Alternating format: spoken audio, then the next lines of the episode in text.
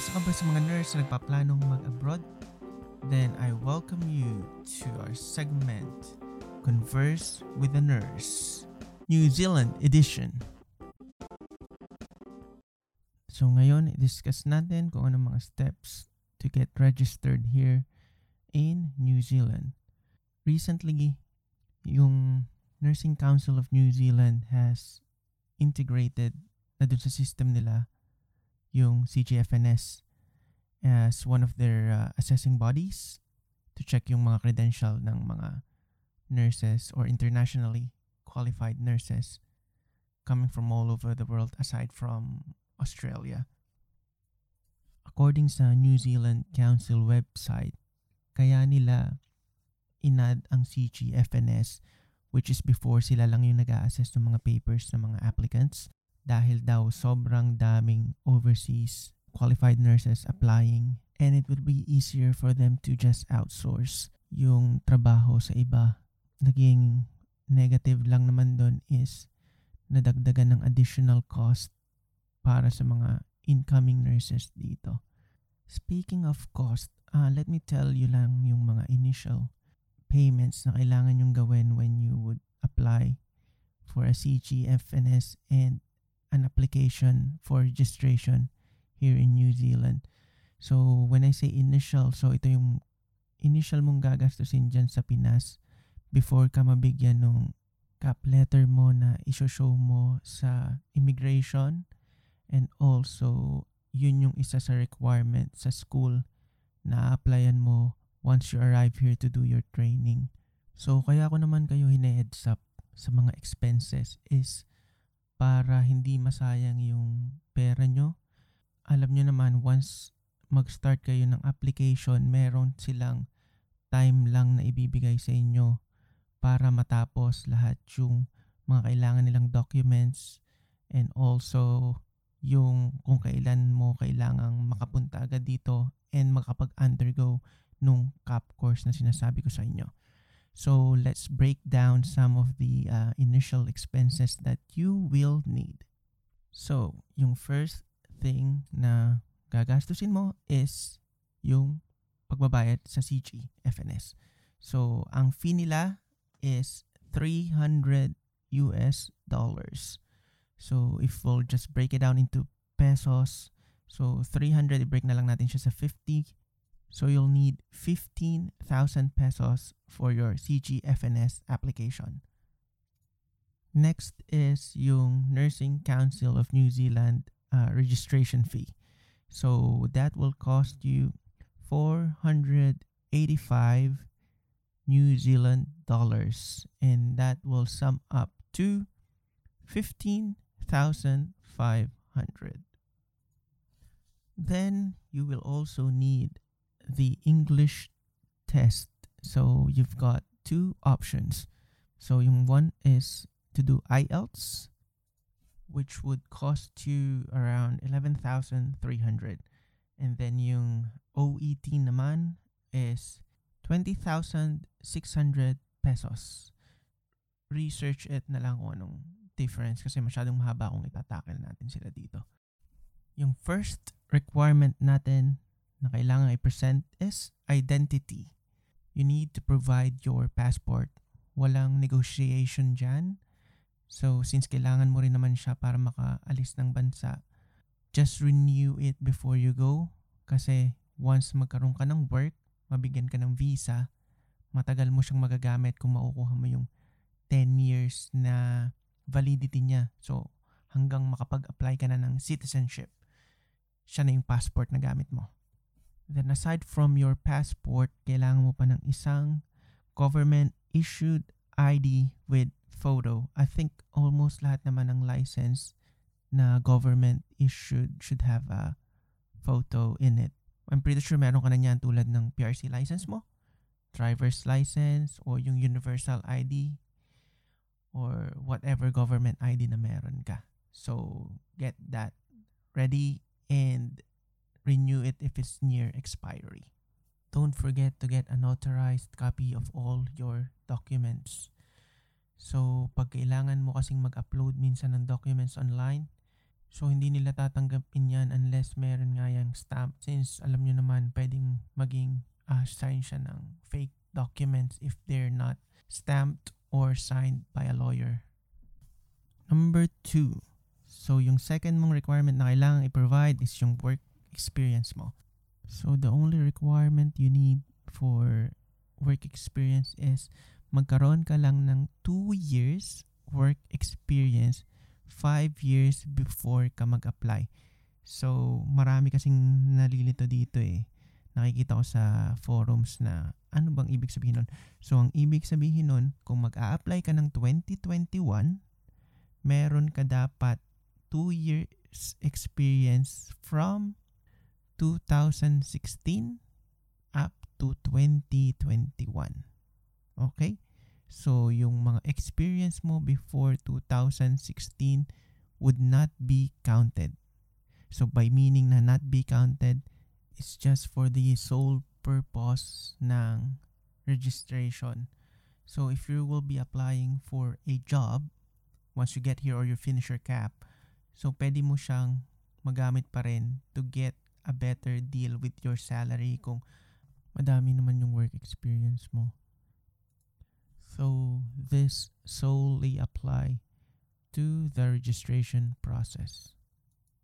And also, once you've sort that out, kailangan yung employer nyo ang magsasend mismo directly to CGFNS. And additional tips para sa mga hingin yung documents sa employer nyo. So pag magpapagawa kayo ng CO inyo, ipalagay nyo if you are working as a full-time or part-time. And also, if possible, makuha nyo yung number of hours ng work nyo. And don't forget to include your job title.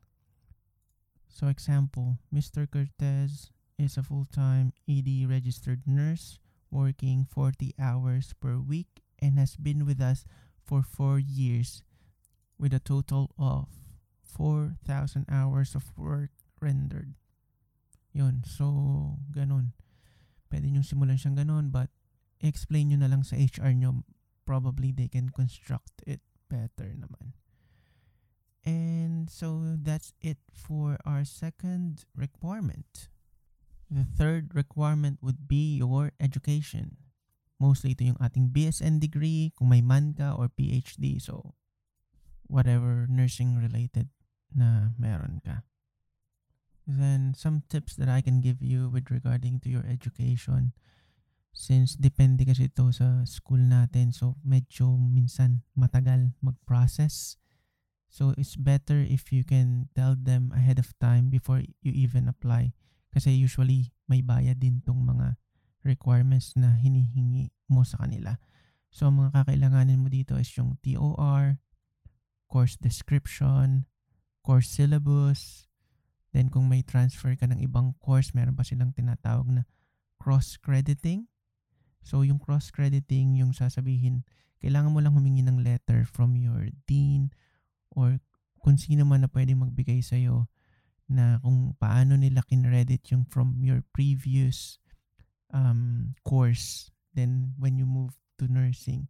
So yung example nun, yung mga usually yung mga minor subjects natin Halimbawa, yung ating algebra, and then yung ating Rizal. Diba? May Rizal pa tayo.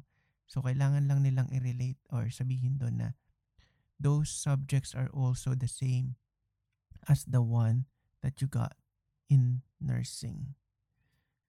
So that will be for the third requirement. Your fourth requirement will be your PRC documents or your registration documents. So, ito yung mga board certificate natin, board rating, and then you have to apply, go to PRC to apply for a good standing. Basta yung mga nakuha mong documents nung na-register ka as a nurse, kakailanganin mo siya. So, tip ko lang din regarding dito, kasi ako nung kumuha ako, nagpunta lang ako sa isang PRC satellite office. And then within a week na process ko lahat ng kailangan ko. So medyo mabilis. I'm not sure if you're gonna go straight to the PRC around Moraita and then hindi ko alam kung paano yung kalakaran nila sa pagpapakourier ng mga documents mo. But nung sa satellite ako kumuha is pinabalik nila ako at a certain day to pay the courier na magsesend nung documents ko. So back then, meron someone from DHL na papupuntahin at a certain time and then ikaw mismo yung magbabayad sa DHL nung courier fee mo. And at that point, at least alam mo na na tapos na yung documents mo and it will be sent down to CGFNS. So, ayun, which is good. Then, last but not the least, ito yung pinaka nagpahirap sa ating mga nurses makapag-abroad is yung ating language proficiency. So, yan.